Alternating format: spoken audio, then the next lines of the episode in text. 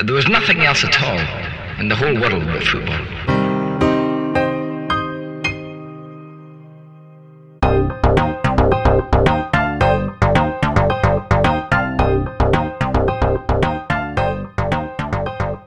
Hi, guys, welcome to the Triple F and welcome to another edition of League Updates, where this episode will be covering the Bundesliga. I'll start by giving you a rundown of the Bundesliga so far, then I'll be joined by one of my regular co hosts, Matt. Just to remind you, this episode can be viewed on YouTube. Not all of the Triple F shows will have visible content like this, but some will. Okay, guys, let's kick this thing off.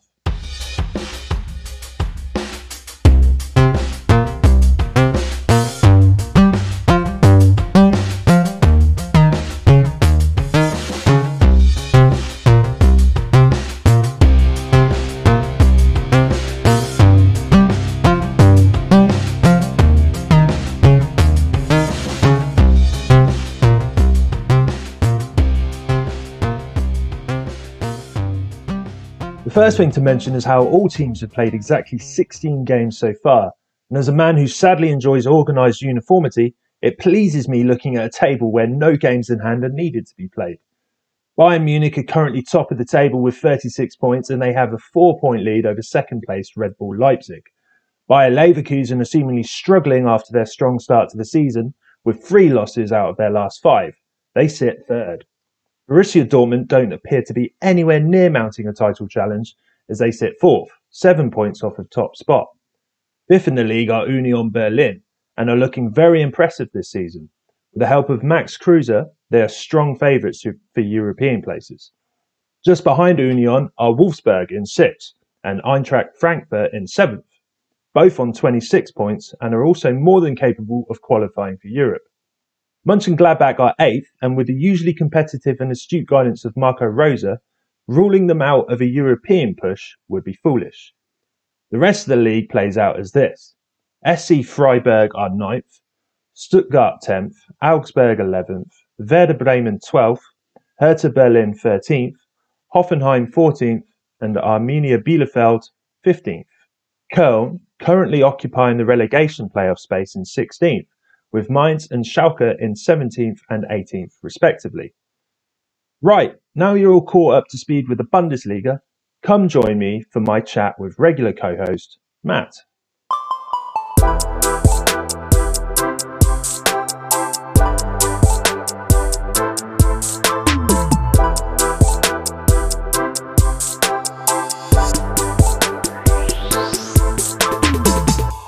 Matt lives in Harrogate in the north of England and works in the field of mental health and has done for a number of years.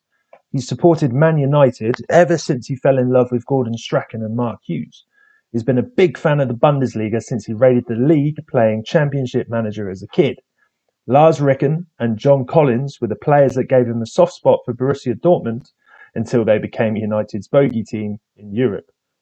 Matt says that the Bundesliga today is exciting, innovative, and it provides a different club ownership structure that puts fans first. It's top quality football that hasn't yet been completely sacrificed at the altar of money and finance.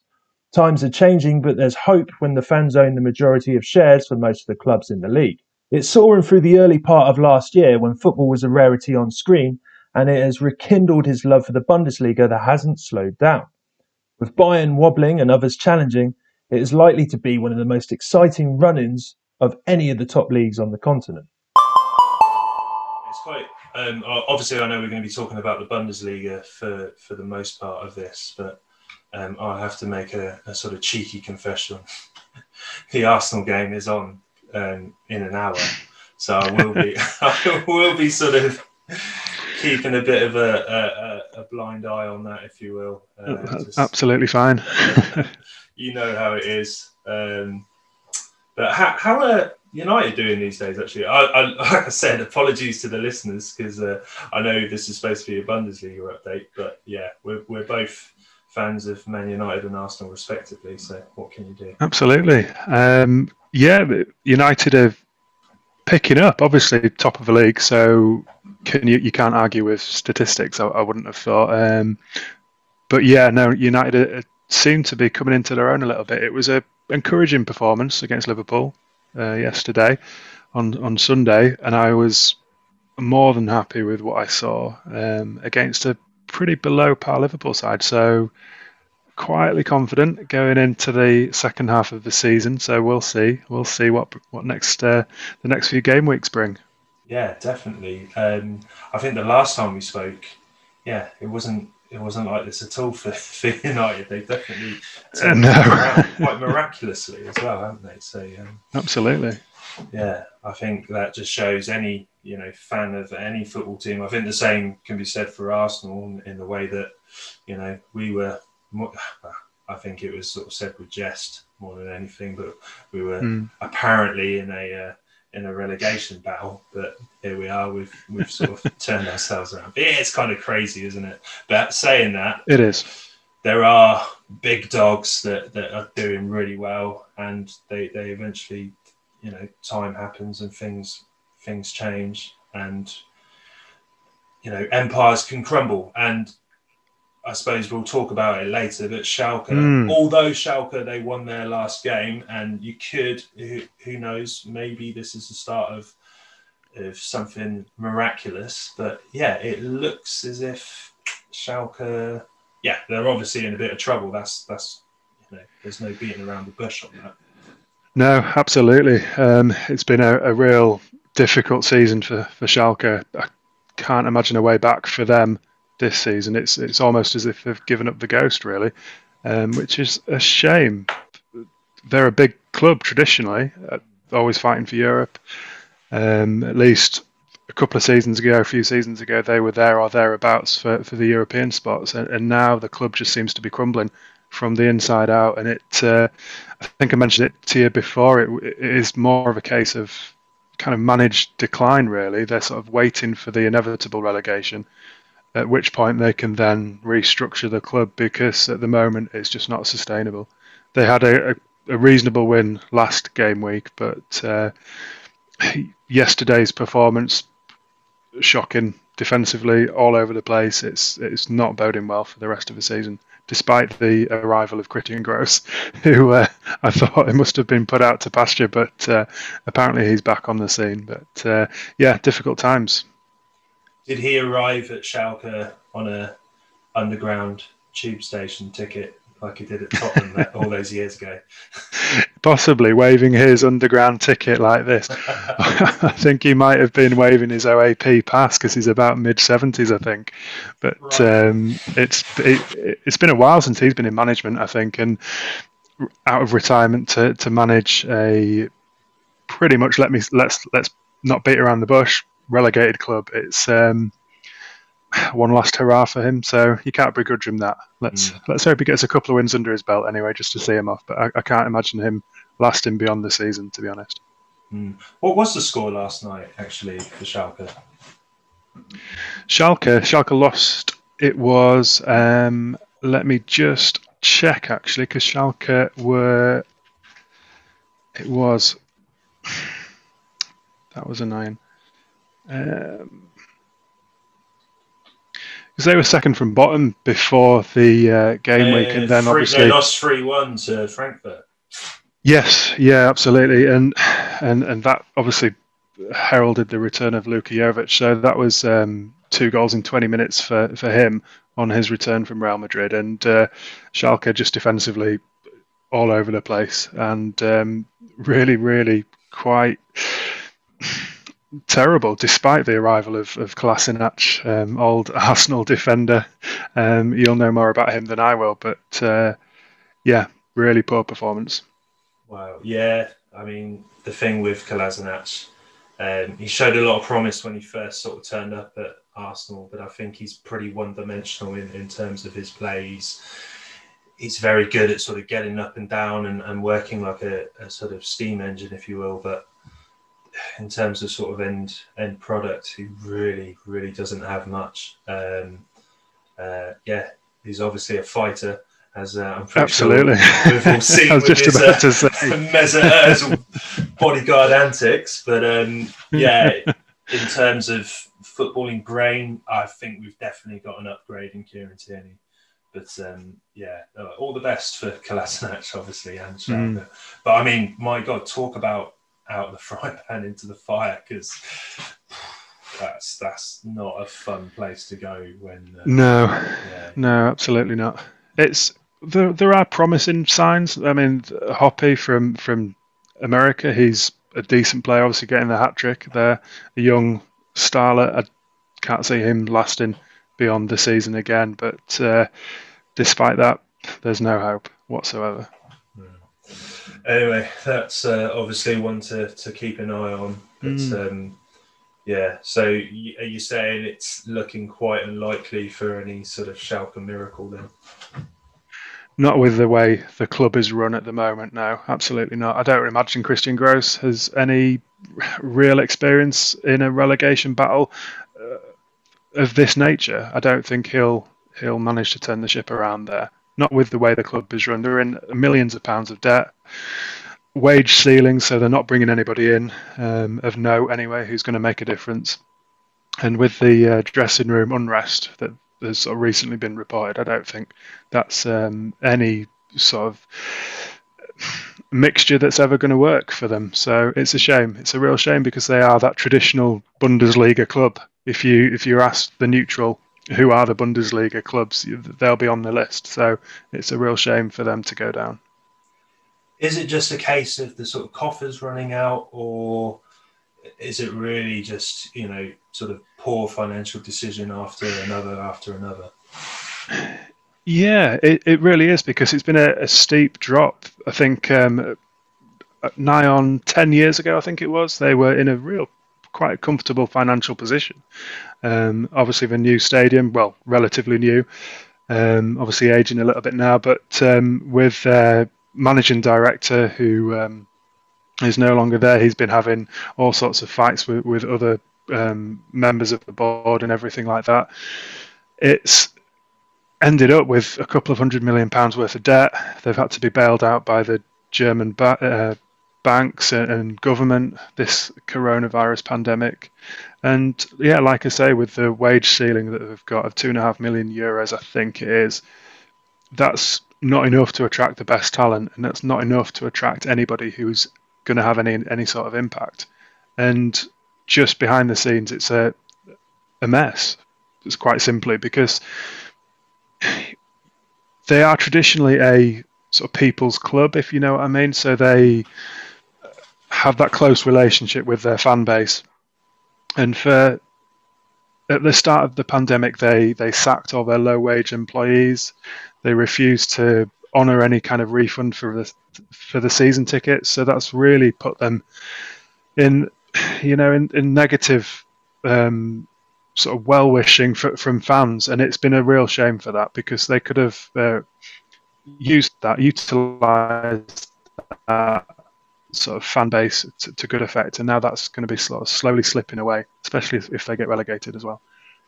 Yeah, sacking the low wage employees sounds a bit familiar. So, but Yeah. I, I, don't, I don't think Arsenal are uh, in the sort of same trouble as, as Schalke are. But um, No, yeah. no, but I don't, I don't think Schalke sacked their um, mascot anyway. But uh, unlike Arsenal and Gunnosaurus, yeah, yeah. That's uh, the less said about that, the better. Um, uh, so, although with Özil leaving, do you think he's going to actually honour the uh, wage agreement that he made with with Gunnosaurus? he's gone to Fenerbahce now, so is he going to still pay the wages like he agreed to? Wow, I mean, there, there was also a rumor that Gunnosaurus was actually Mesut Ozil as well. So, I mean, you never know. You never. He had to do something. yeah, exactly. Yeah, it was, it was, you know, sort of uh, gathering dust on the bench, really. Uh, well, he wasn't even on the bench. That's the thing.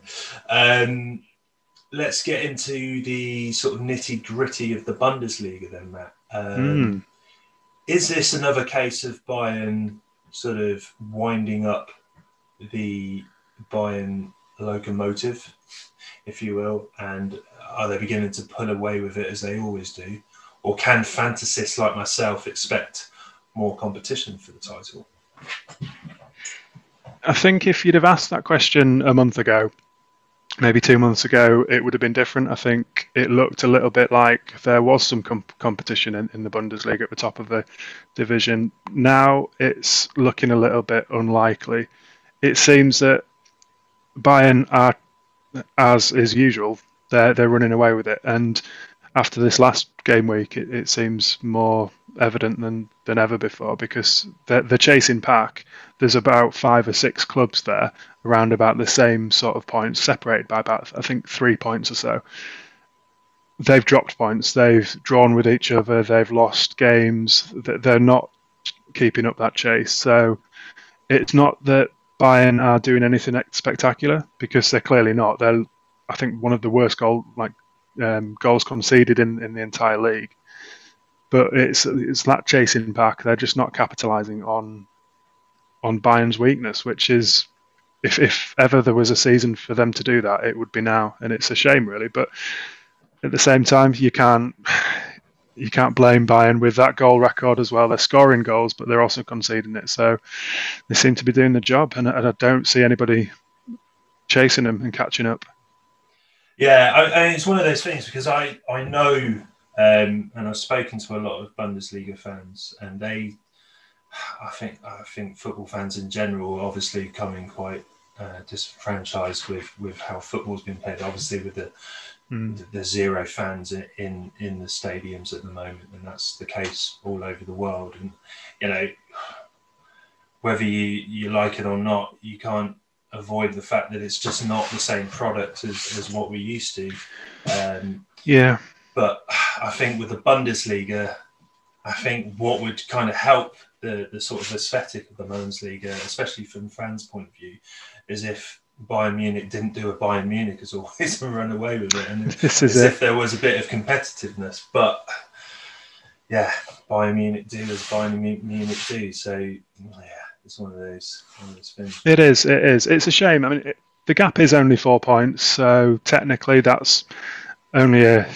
If if Bayern lose against one of that chasing pack of that chasing top six, potentially that gap closes a little bit, but I just can't see it at the moment. I really can't. Four points is probably too much at the moment for them to to mount any kind of credible title challenger. I think, and and with the form that Lewandowski's in at the moment, you, unless he gets injured, there's no chance. Mm. And the thing is, as well, like I was saying, if if sort of Munich go and win the title, that's not going to make a lot of sort of Bundesliga fans happy. Um, I don't think it's going to make many Bundesliga fans happy if Leipzig win. So, yeah, it's um, it's not looking great really in terms of the. the it's one of those things, isn't it? I think yes. Bayern, Leipzig, they're they're not teams to get behind. I don't think they're not the the sort of fan-owned traditional clubs that you might expect in the Bundesliga. But you're going to have to take those small scraps. You know, losing in the Cup to, to Kiel, it was a, an absolute shock for Bayern. They've, they've lost against Mönchengladbach. So those losses, that poor run of form, maybe you can take some cold comfort from that. But um, that's all you're going to get this season. You're not going to get anything else if you're a, a neutral or, or, some or supporting somebody else in that league. Can you talk to me about the uh, the loss uh, against Kiel for uh, for Bayern? Because I didn't know too much about it, but apart from that you know, I'd sort of read and heard everywhere that, that Bayern had lost to, I think, were they in the third tier of, of German Yeah. Yeah, it's obviously a shock, isn't it? I think um, they, they did field a, a, weaker side. Lewandowski, for instance, he was on the bench, didn't come on, in fact, at all. Um, but it's one of those things, isn't it? The, the magic of a cup that we're so used to is something that is evident in, in the German Cup as well. So it's just one of those fairy tale results, and and it's an absolute crapshoot. Is a penalty shootout. It's nobody's. You know, you can't predict that, especially with when you've got a third tier team who are in absolute dreamland against Bayern. They're giving their all for that, and Bayern, I don't think they could give two shits about Kiel and and that um, sort of what they probably assumed was a foregone conclusion. So, mm. yeah, it was a it was a fun match to watch. Anyway, it was uh, entertaining, um, yeah.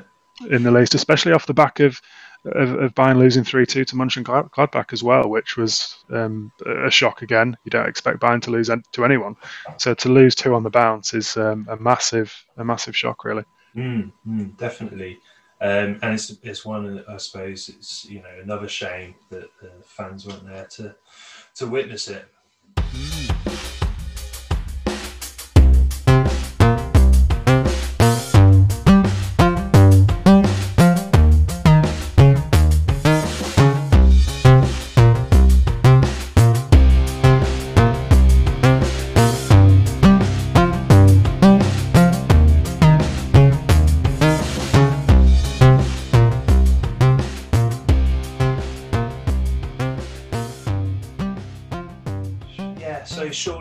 Complacency on part of these big teams in Europe will be capitalised um, upon at some point, or is it too soon to say? Are there any squads out there in terms of depth that, that you think have the ability to compete? The ability to compete in the sense that they traditionally wouldn't, or how do you mean? Uh, with the likes of sort of Dortmund and uh, RB Leipzig, they mm. yeah they're not. I suppose they competed last season up to a point, but do you think they've sort of made improvements in their squad where they're able to sort of mount more of a title challenge, or or is it just they just haven't done enough really to to sort of mm. do hmm. that? I think it's probably a difficult season for me to answer that question. I think um, if you if we fast forward a couple of seasons, maybe when everything does calm down, or or the previous season, perhaps I think it's um, this one is a bit of a of an anomaly really because the strength and depth for a lot of these clubs it's going to be you know removed purely for because of COVID. You know, COVID is going to sort of wipe out the majority of teams for some parts of the season. So it's really difficult for me to answer that really, Simon. I think potentially Dortmund, maybe they're bringing in Bellingham, Haaland's back, so they could have a, a, challenge, especially with Sancho hitting a bit of form now. Um, but otherwise, I think I don't think that's going to have an impact. I, I, really don't this season. I think it's going to be mitigated by that by COVID. Um, so you're almost running at 70, 60 percent anyway. I think the majority of teams are, unless they're really well managed and avoid some kind of pandemic um, across the squad. Just sort of on Dortmund, really, is that, I mean, what kind of players or areas do you think they need to uh, sort of add to to, to in able to to really mount that title charge? And and and do you think it's a managerial one as well? Potentially. Yeah potentially. I think it was a little unfortunate to have that sort of managerial shift sort of midway through this season. I didn't quite get the logic for that, and I'm not entirely convinced by the replacement. And I don't think that's going to have any kind of long term impact on the club. And I think their weakness lies defensively. I don't think they're, they're strong in that sense. Uh, offensively, in, in attack, they've struggled this season with Haaland being off. Obviously, he's a sort of second top, top highest scorer in the Bundesliga, but still with with only him delivering the goods, it's going to be difficult to to maintain a a consistent challenge for the title. I think they just need a, a bit more strength overall. Um, but yeah, defensively across the league, actually, I don't think that's just isolated um, to Dortmund, but uh, they do need that uh, reinforcement anyway. Yeah, um, do, you, do you think Dortmund have kind of done a, a Bayern Munich in the sense that they, you know, in the way that they sort of once um, uh, Niko Kovac left the helm, they sort of hmm. replaced mm. him with the assistant coach Hansi Flick. Do you think this is a, a similar sort of approach with with Terzic? And um... yeah, potentially. I think it's there's very difficult to see the long term ambition of the club if, if that's the direction they're going in. I think it's a season of transition, like I say, for a lot of clubs, and I don't think um, Terzic is, is going to last the season. I think he'll be replaced by the, at the end of the season. There was talk, obviously, of Pochettino coming in. Um, Hasenhüttl, Pochettino's gone now. Southampton are maintaining a, a quite strong position in the Premier League, so he'll be reluctant to leave so it'll be an interesting close season, I think. And when things do change, it'll be interesting to see who comes in mm. for that. Definitely. Do you, in your sort of opinion, who would you think would be the, the perfect sort of fit for Dortmund, and who would fit that the you know the sort of dynamic of, of Dortmund the, the most really out of the possible candidates that are out there right now? Yeah, it's it's an interesting one. I, I would have said Klopp casts a long shadow over Dortmund. His kind of youthful, enigmatic uh, approach, that gegenpressing, that kind of approach to football is, is a difficult one to ignore, really, because ever since he left, I think it's been a, it's been a challenge to to replace him, and I think that's the sort of ambition of the club now, even with Terzic potentially. So it's going to be an interesting one to see. I'd, there's nobody out there at the moment who fits that mold for me, who would want to leave. Um, so I'll be interested to see who who it might be.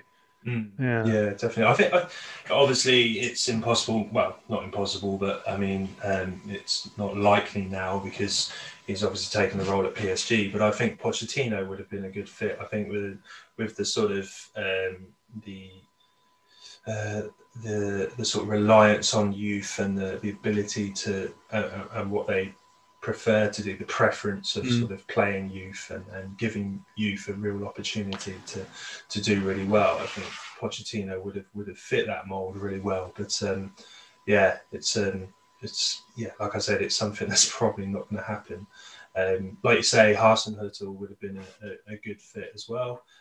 Who knows? Maybe that is something that, that Dortmund look at. Um, but yeah, no, it, it, will be interesting. I think they'll probably want to take a different direction from Favre. Maybe go with somebody um, a bit younger. Maybe go with somebody that, that you know is is going to play this the, the Klopp type of football um, that they they've become so accustomed to. Mm. But um, yeah, like you say, it's going to be really interesting to, to see what happens on that front. Um, yeah, it is. Something needs to change. I mean, you don't draw with Mainz one all and then expect to get away with it. It's just not. Yeah. Not the done thing. So we'll we'll see what happens. Most certainly. What do you think uh, RB Leipzig winning the Bundesliga would do to the purest reputation of German football?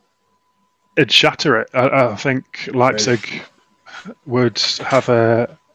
It would be an earthquake to the Bundesliga, I think, across Germany because that ownership model is just unheard of, really, essentially, in in Germany. So for that to happen, to have that privately run, uh, sponsored club that that RB Leipzig are, it would be such a shock to to uh, all the purists across Germany.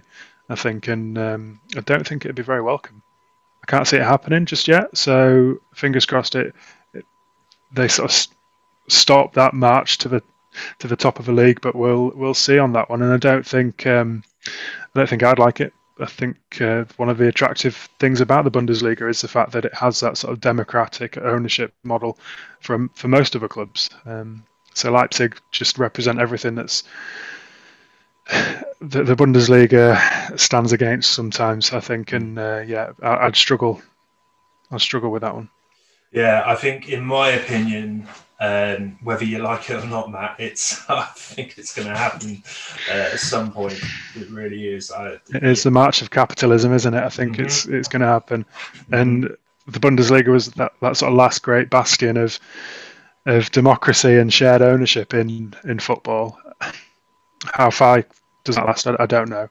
You've got the you know those company run teams, you know, like Bayer Leverkusen and, and Wolfsburg run by by Volkswagen initially. I think that's probably their that that foundation for the for the Leipzig model maybe, but um, there's something just a little bit different about Leipzig, something a little bit uncouth, I think, and a little bit unprofessional. But we'll see what happens again.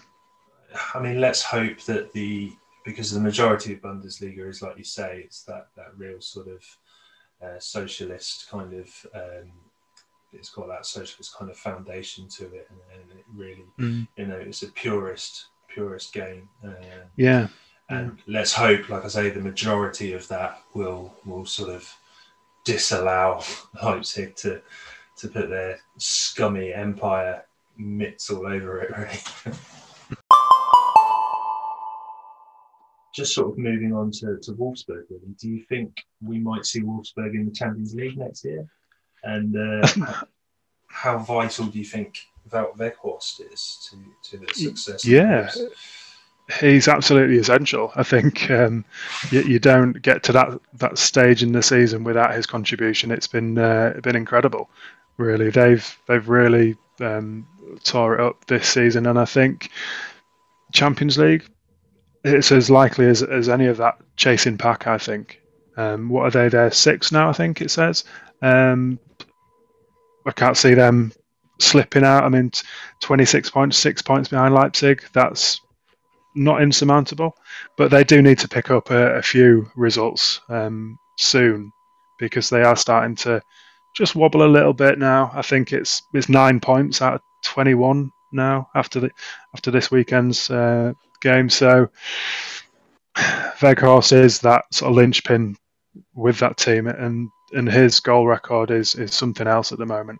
It's um it's a real really essential to their success now. Mm, yeah, no. The thing is with Weghorst, it's it's strange. I think he, he has sort of featured for the Netherlands um, internationally mm. a few times, but he's not he's not really staked to claim as much as you'd kind of um, as you kind of imagine. Maybe he has recently, but he's um, yeah he's he's one that you know. Obviously, the Holland are really renowned defensively with Van Dijk and and De Ligt. Mm. Um, they, they've got some fantastic talent in that area, but in terms of a forward, you can't really go wrong with somebody like Weghorst. Um, but mm. maybe that sort of industrial, typical sort of number nine isn't really in line with with the sort of modern aspect of football, which is so, so sort of popular these days. Um, yeah, I think that's that's there's an argument for that. I think with um, Wolfsburg's style of play, I think it works, but internationally for Holland, maybe not. I think that Holland are traditionally that sort of creative, um, dynamic, um, sort of total football style of approach, which I don't think that's um, that's gone away anytime soon. Obviously, you'll be you'll be able to know better than than I would, but um, with Wolfsburg, it works. You know, 11 goals in 16 games. That's no mean feat, not in the Bundesliga. So, yeah, it's um, it's a great season for them. Yeah, I mean, there, there have been sort of um, small links and rumours with Arsenal to to Weghorst, and but I, whether that sort of happens, him ending up at Arsenal, um, is you know sort of remains to be seen. But I, he seems to be one of those players that I think will will you know get himself a, a bigger move uh, sometime in the future. Mm. Um, we are seeing and have seen the likes of Sevilla, uh, how important a technical director or director of football can be. Um, do you think Sven Mislintat is the real reason behind Stuttgart's uh, current success?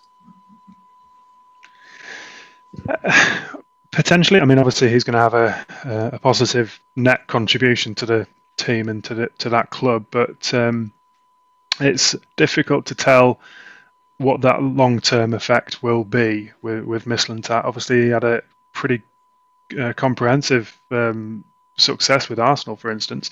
Um, quite, had quite the impact there, and I think that director of football kind of approach it, it gives a different angle for for a lot of clubs, and Stuttgart have benefited from it. They're not going to, you know, I think Europe's probably out of you know out of reach for them this season, maybe, but. Uh, yeah, it's it's definitely had a, a positive impact. I think it, it gives it a, different approach to, to the club and the running of the club. Mm, yeah, mm, yeah. So I, think with with sort of a technical technical director when they have that much of an impact, and and, and I think with Mislintat he was given the freedom really and and given mm. the ability to to do what he does best. You know, he's not called Diamond Eye for no reason. Um, yeah, uh, yeah, and um, when you sort of you know give him the keys in that sense, he can really achieve brilliant things. I, w- I think he was kind of held back a little mm. bit at Arsenal, and maybe towards the end of his his term at, um, at Dortmund. And I think that if if you allow him and and you know really let him do what he can do best, I think it's the same as Monchi at Sevilla. You know, it, they can they can do wonderful things, and you know, mm. I think they're sort of reaping those those benefits right now. Yeah, yeah, yeah. There's an argument for that, but uh, I do wonder if, if other clubs are catching up to that idea now. It, it was so sort of revolutionary a few years ago, maybe six, seven years ago, but now have other clubs followed that suit? Do you think, and have they caught up with that idea potentially? I, I don't mm. know. Yeah, I mean, yeah, perhaps, perhaps, but I think you know the, it's it's all you know well and good, sort of following that model and following that system. But I think, mm. and it comes down to sort of individual and the personnel. They're the ones that really sort of make it tick. Because I think, like you say, pretty much so many clubs, you know, hiring a, a sort of technical director. I think. Sorry, I know I, I hate to make this the Arsenal show, but I think with Edu, that our new technical director we're we're kind of hoping that he's the next Sven Mislintat, hoping he's as good as Monchi. But you know, although we're following that model of having a technical director, I think Edu, I think it's probably a bit too too sort of too early to say. But I think you know he's just not. In my opinion, I'm not entirely sure if he's he's got the sort of credentials that Mislintat or Monchi Monchi has. Mm. But um, but yeah, it's yeah, like like like the question you sort of pose, it it probably is a is a system and a pattern that that all clubs are, trying to implement and and um, and follow. But whether they actually have the right sort of personnel to to sort of carry that out, then that, that's another issue. Yeah, that's a, the thing, though, isn't it? I think with a technical director like Mislintat and, and and others, I think you, you probably can judge their success based upon clubs that don't have that position, that technical director. So the likes of, of Manchester United, that's been a, a prime example of of a club dying out and crying out rather for, for that technical director role, somebody to take charge of footballing matters. Because at the moment, it's all very well having a, a, some tractor partner that's going to make you millions of pounds in sponsorship deal across the African continent, but at the same time, that doesn't produce results on the pitch. So mm. Somebody with that expertise was um, sorely missed at Manchester United and is currently. I, I can't see that recruitment changing anytime soon. It's been relatively lackluster in that club. So mm. potentially, I think that that shows you precisely what they bring to the club. That role, yeah. an effective technical director like that is is absolutely essential.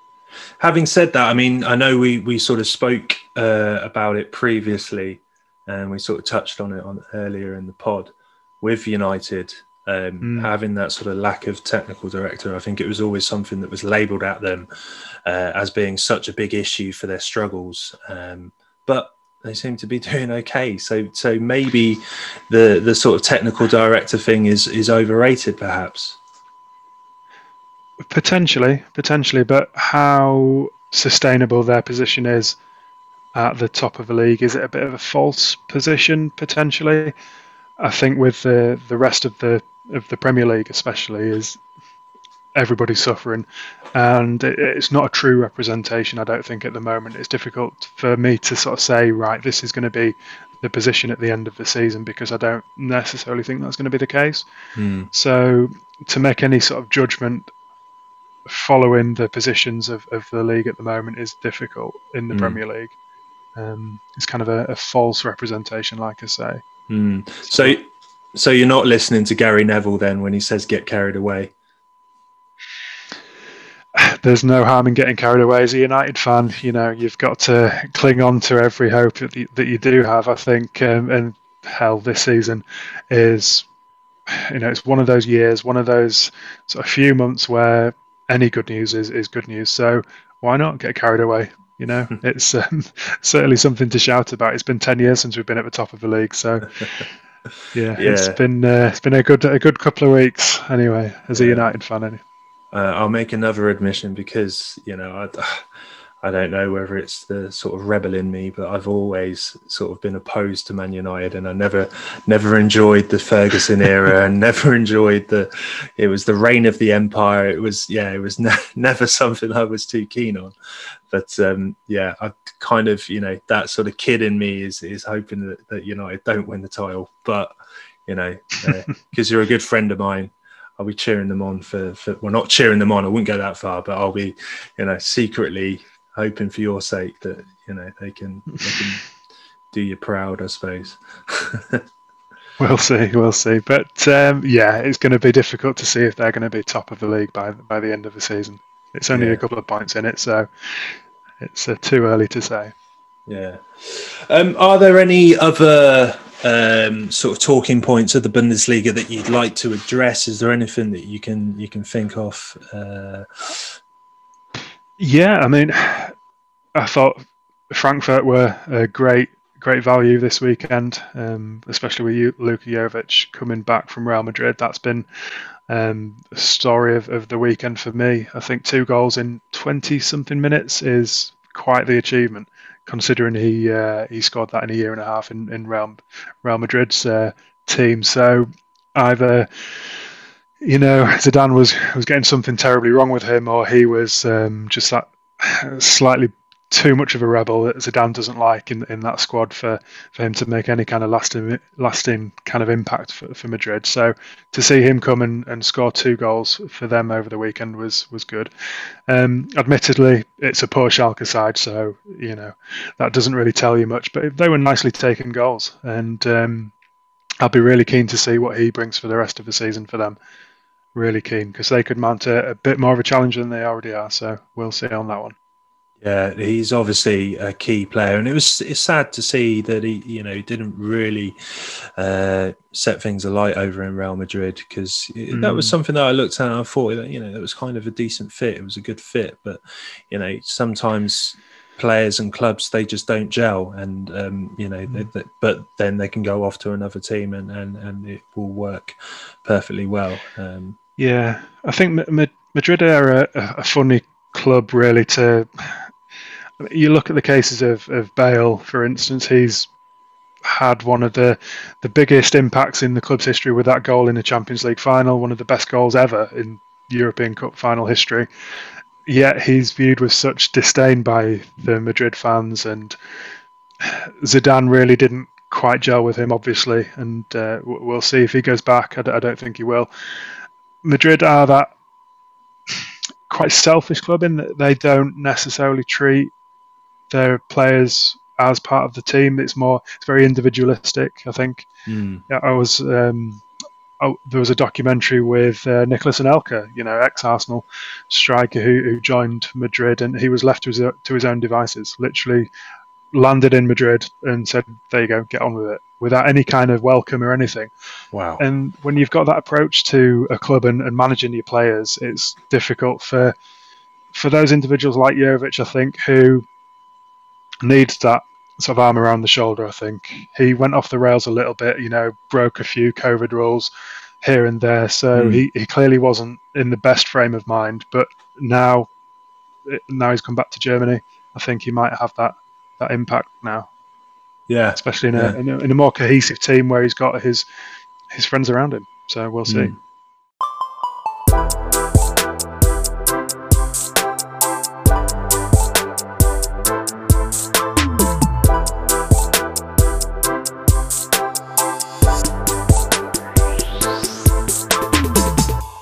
Are there any other um, sort of results that you'd like to sort of address or talk about? Yeah. Um, it's like I was saying um, earlier on. I think um, with that chasing pack of that top six, there's a few results that, that sprung to mind.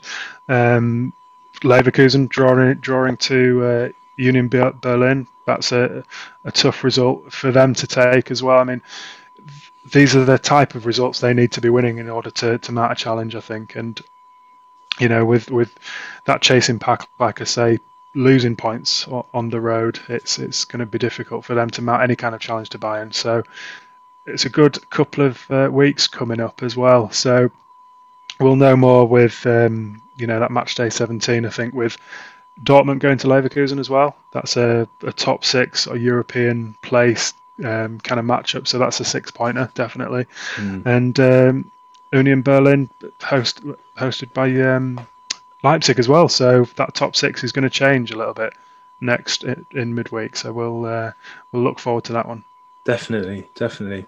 Um, I think it's interesting that um, Peter Bosz, I think uh, probably a month ago now, when when Leverkusen were flying pretty much and they were at the top of the league, um, and he said that you know instead of lighting up a big cigar or light up a little cigar.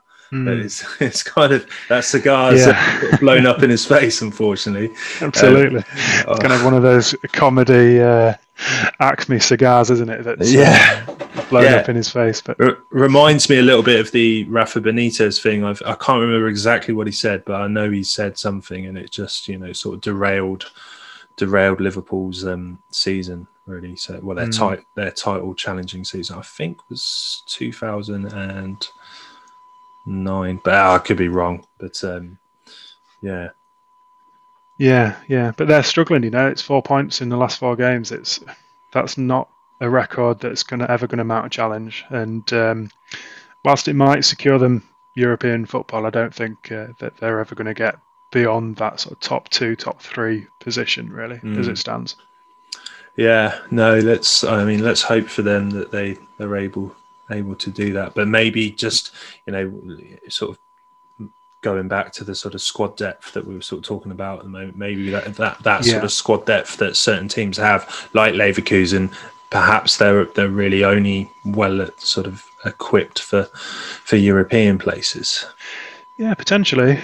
I hope they do well. They're one of my favourite teams to watch, anyway, in terms of that attacking sort of style, free flowing style that mm. they've got. It's exciting football, mm. but whether that yields results is, is another matter, I think. Yeah, who are the sort of standout players of the Bundesliga so far that, that you'd like to sort of talk about and, and, and mention? Um, it's hard to look beyond the the Bayern Munich. You know, the Bayern attack is is obviously they're they're tearing it up with Lewandowski. He's got 21 goals now. That's absolutely insane. That's just a, an enormous record. It's, it's beaten that sort of first half season record that everybody was talking about this uh, this game week it's got it's on course to, to beat Gerd Muller's record as well from 50 years ago, which is astounding that it's even stood that long. So for Lewandowski to to even come close to that is just out of this world. He's what 33, 32. I mean, he must be getting on a little bit as well. So. Mm. For, to have that longevity, does it speak to his talent or does it speak to the sort of porous defences that seem to be the case in the Bundesliga at the moment. I think that would probably be a little bit mean of me to suggest that, but yeah, Lewandowski's just ridiculous, absolutely ridiculous. And then he's got a supporting attack of, of Thomas Muller, who's selflessly he's he's really propping him up as well with that assist record. Um, Sane's coming into form again. He's had a good game at the weekend, so yeah, it's hard to look beyond that really. Um, and again, how much of an impact is Haaland going to have? His his record this season as well. He's, he's got something like 35 goals in 35 games wow. for, since his debut. A goal a game is ridiculous. Yeah, and um, something like two more goals than games in the Champions League as well. Mm.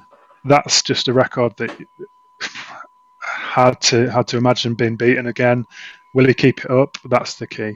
So. Mm. Um, he's really reliant on on that support and that supply line, which at the start of the season, despite that record, was was lacking a little bit with Dortmund. So interesting to see how he picks up in the uh, latter half of, of this season as well. Yeah, because I think um, with with Haaland as well, with the likes of Real Madrid sniffing around, I mean, there's always the possibility that that somebody that like him, who's a phenomenal, phenomenal young talent, um, mm. I hmm. mean, and the fact that he's called a young talent, it's it's crazy to think because he's well established, even at the age of is he twenty now, and he's you know he's playing football like it like Lewandowski. It's it's incredible. Yeah. So I think were were Dortmund to lose him, and which is very much a possibility, um, it would it would be a huge huge hit to Dortmund. It would be huge, and I, I, I genuinely hope for his sake, for his career, that he stays another season at least. Mm. There was talk today, I think, of, of, Chelsea even making an approach. So mm. it would be such a a misstep in his career for, for him to go to Chelsea. Look at Havertz, look at Timo Werner, look what yeah. any young sort of impressionable footballer like Haaland, if he goes to Chelsea, that'll be a real step back for him. I don't think Chelsea are the right club to nurture and develop talent like his. So you are looking at a club like Manchester United or or potentially Barcelona where he can have a bit more of an impact um, than just Chelsea, who seem to just sort of take these players and and turn turn them into damp squibs. It's been a real shame to see Havertz do nothing this season. Mm. Werner hasn't has barely registered at all, yeah. and it's a, it's a real shame. Over a yeah. hundred and odd million, I think it was transfer fee for those two combined, and mm. what have they done? yeah, absolutely nothing. But I I do believe with those two that that they will come good eventually. And I just I'm not sure whether Frank Lampard's the the right man to do mm. it. I hmm. don't think he's a terrible manager. I just think he's a slightly out of his depth at Chelsea. Um, and I do think that you know with the right manager in charge of those two specifically, can mm. they're they're amazing players, absolutely incredible players. And if you can just, I, I would essentially just build the team around those two, and you can you can really get a team together if you do that. But yeah, it's, yeah, it's yeah. sad to see, like you say. It is, it is, and, and Lampard he obviously likes Mason Mount. He's a good player. I think he's probably mm. been the best player for Chelsea this season. But b- beyond that, they've not really had much of an impact at all. I don't think, and uh, that that squad does need a bit of a rehaul. And whether Werner and Havertz play any sort of key role in that is, is another matter. They've obviously come from the Bundesliga and had and been some of the, the best players last season, whereas um, now it must be a real shock to the system for them, a real shame. But uh, yeah, beyond the obvious two players, Lewandowski, Haaland, those kind of big name players at the moment, you've you're looking at Andre Silva, Frankfurt. He's going to pair up with Luka Jovic and, and hopefully have an impact as well. So I'm really keen to see what they have um, to bring to the table. Uh, that'll be uh, that'll be an interesting matchup, and um, you know Silva's going places as well. So I can't imagine he'll stay at Frankfurt for much longer. But you know this season is really one to, to keep an eye out for, for yeah. him as well. No, definitely. I, yeah, because I, I, think I was aware of Silva. He was at AC Milan, wasn't he, before um, Frankfurt? Mm uh, and I think he was sort of tearing up trees there. So, yeah, it sounds like it could be a really good partnership, um, mm.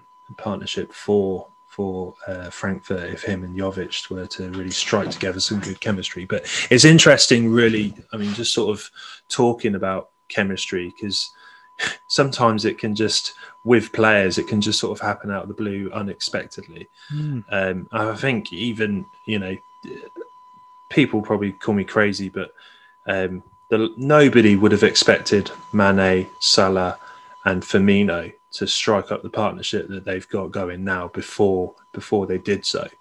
Um, I think with uh, again, sorry, Arsenal podcast time, but with the likes of Pepe, Aubameyang, and Lacazette, we were talking about those front three as if as if they were as good as as the, the mm. sort of Mane Salah Firmino combination. But it's yeah, it's it's one of those things with with chemistry. It can, I mean, you, you can kind of make that prediction, and you know, you can say something on paper, but when it's actually in practice, it's a completely different thing.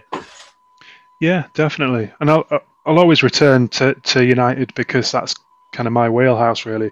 But look at Lukaku. Lukaku in the in in a Man United shirt he had an impact. It was a bit of a, a, flat track bully in the sense that it wasn't the big six he had ever had a good a good game with. Didn't really tear up any trees in at Old Trafford. Whereas now in Milan, hmm. one of the best players in the league without yeah. a doubt, and and that kind of relationship with that team is really that's that's a big reason why they're top of, of Serie A at the moment and that's um, likely going to bring home the league for them for that chemistry. Really, yeah. it's um, it's been a revelation. I wouldn't have expected it from him necessarily. I thought he sort of reached his peak at United. I was wrong. So. Mm.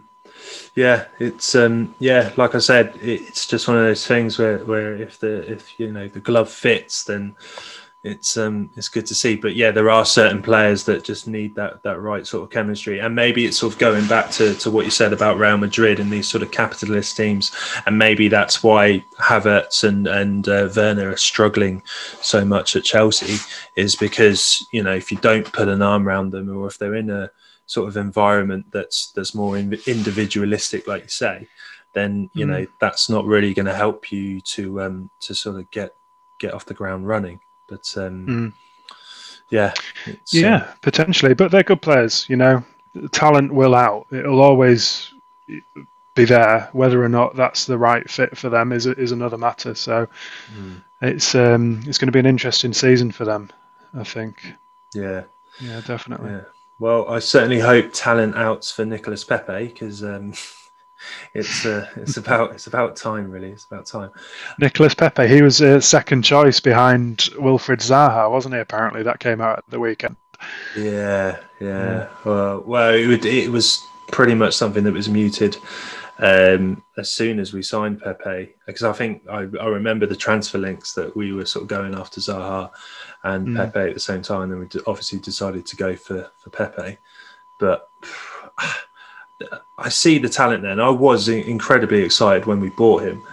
I did think we'd got ourselves a player. It's just he's so left-footed, just that one mm. left foot, just especially in the Premier League, it's just not enough. You need to bring something else, and the fact that he played very counter-attacking football at Lille, that's not what we do at Arsenal. We, we're a possession-based no. team that you know tries to tries to play like the Man City way, essentially. Um, I think we're a bit more sort of defensively robust than that, but yeah, it's just it's just not the right fit for Pepe.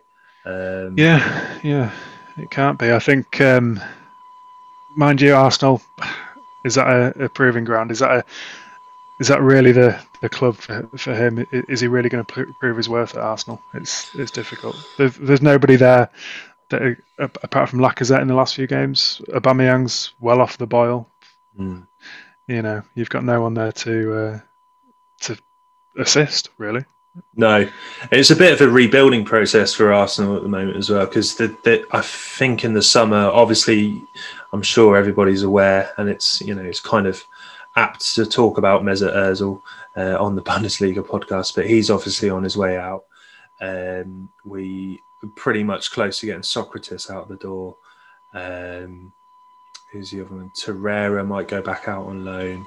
Um, there's yeah, we're going to be and especially in the summer, we're going to be getting rid of a, a ton of players.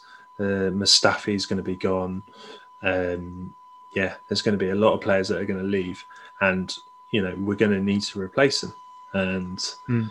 you know, I think we, we've we've been linked to a lot of players, but if we sort of follow the model that we have been doing over the past couple of seasons where we're bringing in younger sort of players like Pepe, who we, you know, we were projected that um, he would, you know, make a big impact, and he's of, of a decent age as well. And I think we've got a lot of other players of that age as well that, you know, can come and and and they've got a big mm. ceiling and they've got a lot of room to develop. Um, so I think we, if I, I believe under Arteta, I wasn't too sure. I had a lot of questions about his his uh, his reign, um, at, uh, you know, a, a, couple of weeks, a, a, month ago. But he he seems to turn things around at the moment, and I think under Arteta, with the right tools at hand, um, yeah, I, I believe we'll, we'll we'll do okay. Yeah, hopefully. I mean, Arsenal are a, a, big club. You don't want to see them suffer. To be honest, it's always nice to have them competing up and uh, up and around the top of the league. So. Yeah they've fallen out of that top six, it would be uh, a shame for them not to regain their position because Spurs have clearly taken over that North London sort of Premier club. You know, don't say it, Matt. Don't say it. There's an argument there, isn't there? I think they're in the. They're definitely a top six club now, as Spurs. Yeah. So, North, uh, North London Arsenal is red. Really. Like, don't make me say it. North London is red and always will be.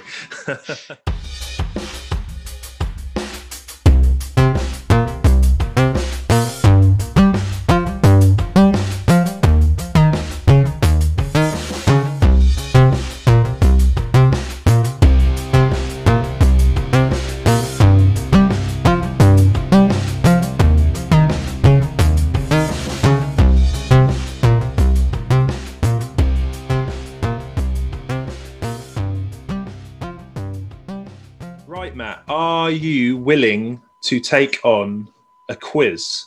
It's a free question quiz. It's just a little bit of fun. uh, I, have I've made the questions fairly, you know, straightforward. So um, right. it's it's not too difficult, but it's just a little bit of fun.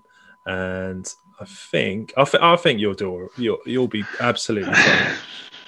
Yeah, you see, my knowledge is fairly general. It's not statistics and things aren't really my thing. So uh, certainly, I can't remember him, So we'll see.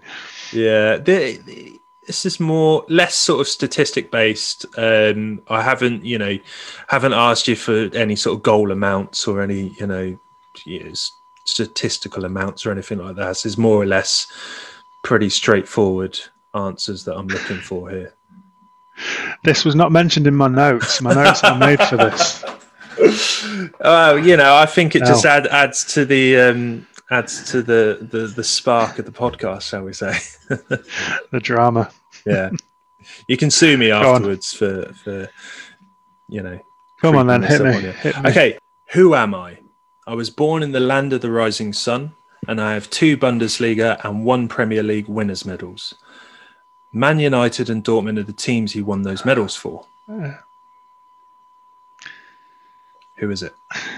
It is. Oh, th- this is my weakness. Remembering players based on this. Came to United for a season. hmm Was at Dortmund. Um, did really well. Went back to Dortmund. Um, I can see him. I can literally see the face. Put me out of my misery. Who The is it? fact that you have mentioned his career so sort of clearly, I'll give you I'll Yeah. give you half a point for that.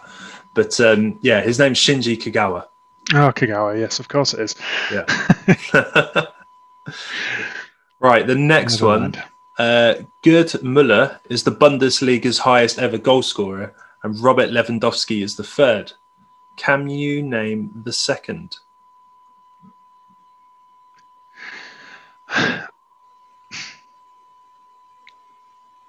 No. Okay. That, to be Uh, fair, this is a tricky one. because I, I was looking at Lewandowski's goal record in advance of this podcast, and he was something like six shy last season.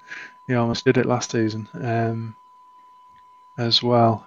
No, I, I can't imagine who the second would be actually off the top of my head. Yeah, I've never heard of him. Um, his name's Klaus Fischer. Um, yeah, never never heard of the guy. But I've thought, I've heard the name, but Yeah. it was um, a good few years ago now. But yeah, no, he Mm. didn't necessarily have much of an international career. I don't think. no, I could be wrong there. I could be wrong. Yeah, um, yeah, it's it's some time ago. Um, he's in his seventies now, so it would be would be a long time ago. Um, I'm not entirely sure who those teams are for that he that he got up to second highest goal scorer. But um, yeah, the fact that Lewandowski is third um, is is crazy, really. Um, but, Klaus um, Fischer was in the 1980s, wasn't he? I think I'm- so. I'm sure he was in that West Germany team that played France in the semi-final. Hmm. And I, again, I could be wrong. I could be absolutely wrong with that, but something in the back of my mind is is telling me that that's right. But uh, Yeah. it's, I'm going to be on a bit of a Google rabbit hole at the end of this. at the end Yeah. of this record, it's I'm going to be there for hours. Yeah, but I'll uh, yeah we'll um, we'll sort of fact check that one next time round.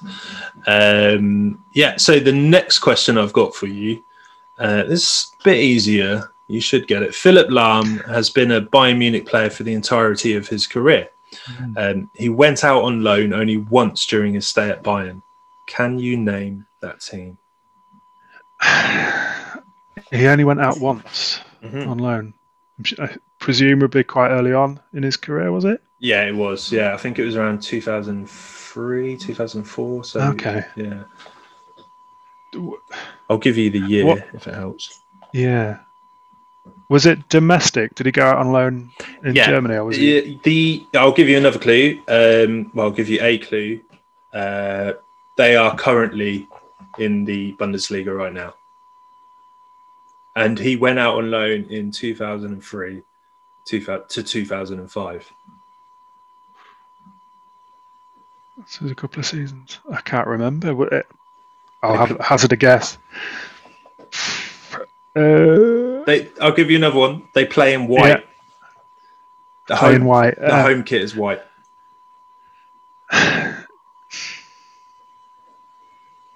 no, it's gone. Miss Mislintat. Mislintat's boys. Um, you've thrown me now. Um, Stuttgart. Stuttgart. I was going to say Stuttgart. when okay. I said I was going to guess, I was going to guess at Stuttgart as well. I'm so so sorry to put you on the spot. I tell you what, so you can get your revenge. Why don't you think of a quiz for the um, Serie A update for me?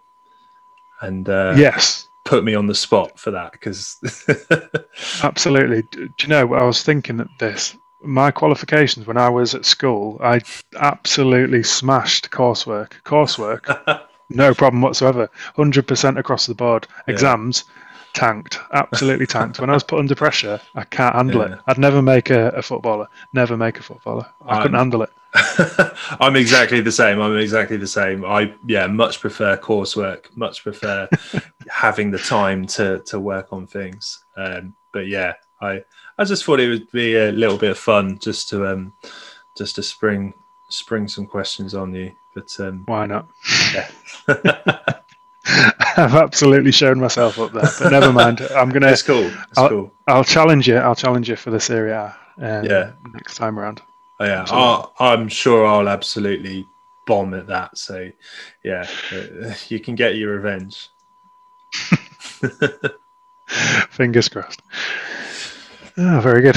Right, Matt. Um, I think yeah, that's that's pretty much us to the sort of hour mark yep. um, there and thereabouts. Um, it's oh, yeah. been yeah, it's it's been been a pleasure, um, and it's been yeah, it's great to have you on the first first ever episode of a Bundesliga update, and I you know I'm pretty sure we're going to have some some great episodes uh, together along the way. I, I, will sort of explain to the listener that I'm I'm hoping to have Matt on for future episodes, not just for for league updates, but for for all sorts of of mm. shows. So yeah, get used to Matt. He's going to be here for a while. I'm I'm very happy to have him here, and yeah. Fab. Well, thank you very much for, for having me. It's been a pleasure. Absolute pleasure. No problem at all. Take care, Matt. Yeah, no worries. Cool. So there we have it, guys. That is the Bundesliga update. Thank you very much for listening. Um, I had a lot of fun recording that with Matt. I do feel a little sorry for sort of putting him on the spot there with that quiz at the end, but uh, he will get his revenge for the Serie A update, like I said.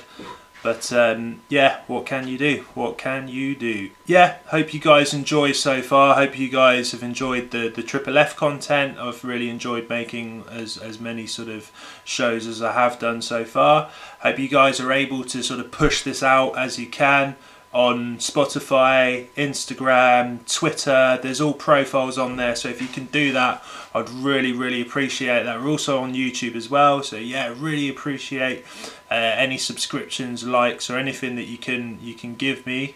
That would be fantastic. So once again, thank you very much. Take care, stay safe, and goodbye. There was nothing else at all in the whole world but football.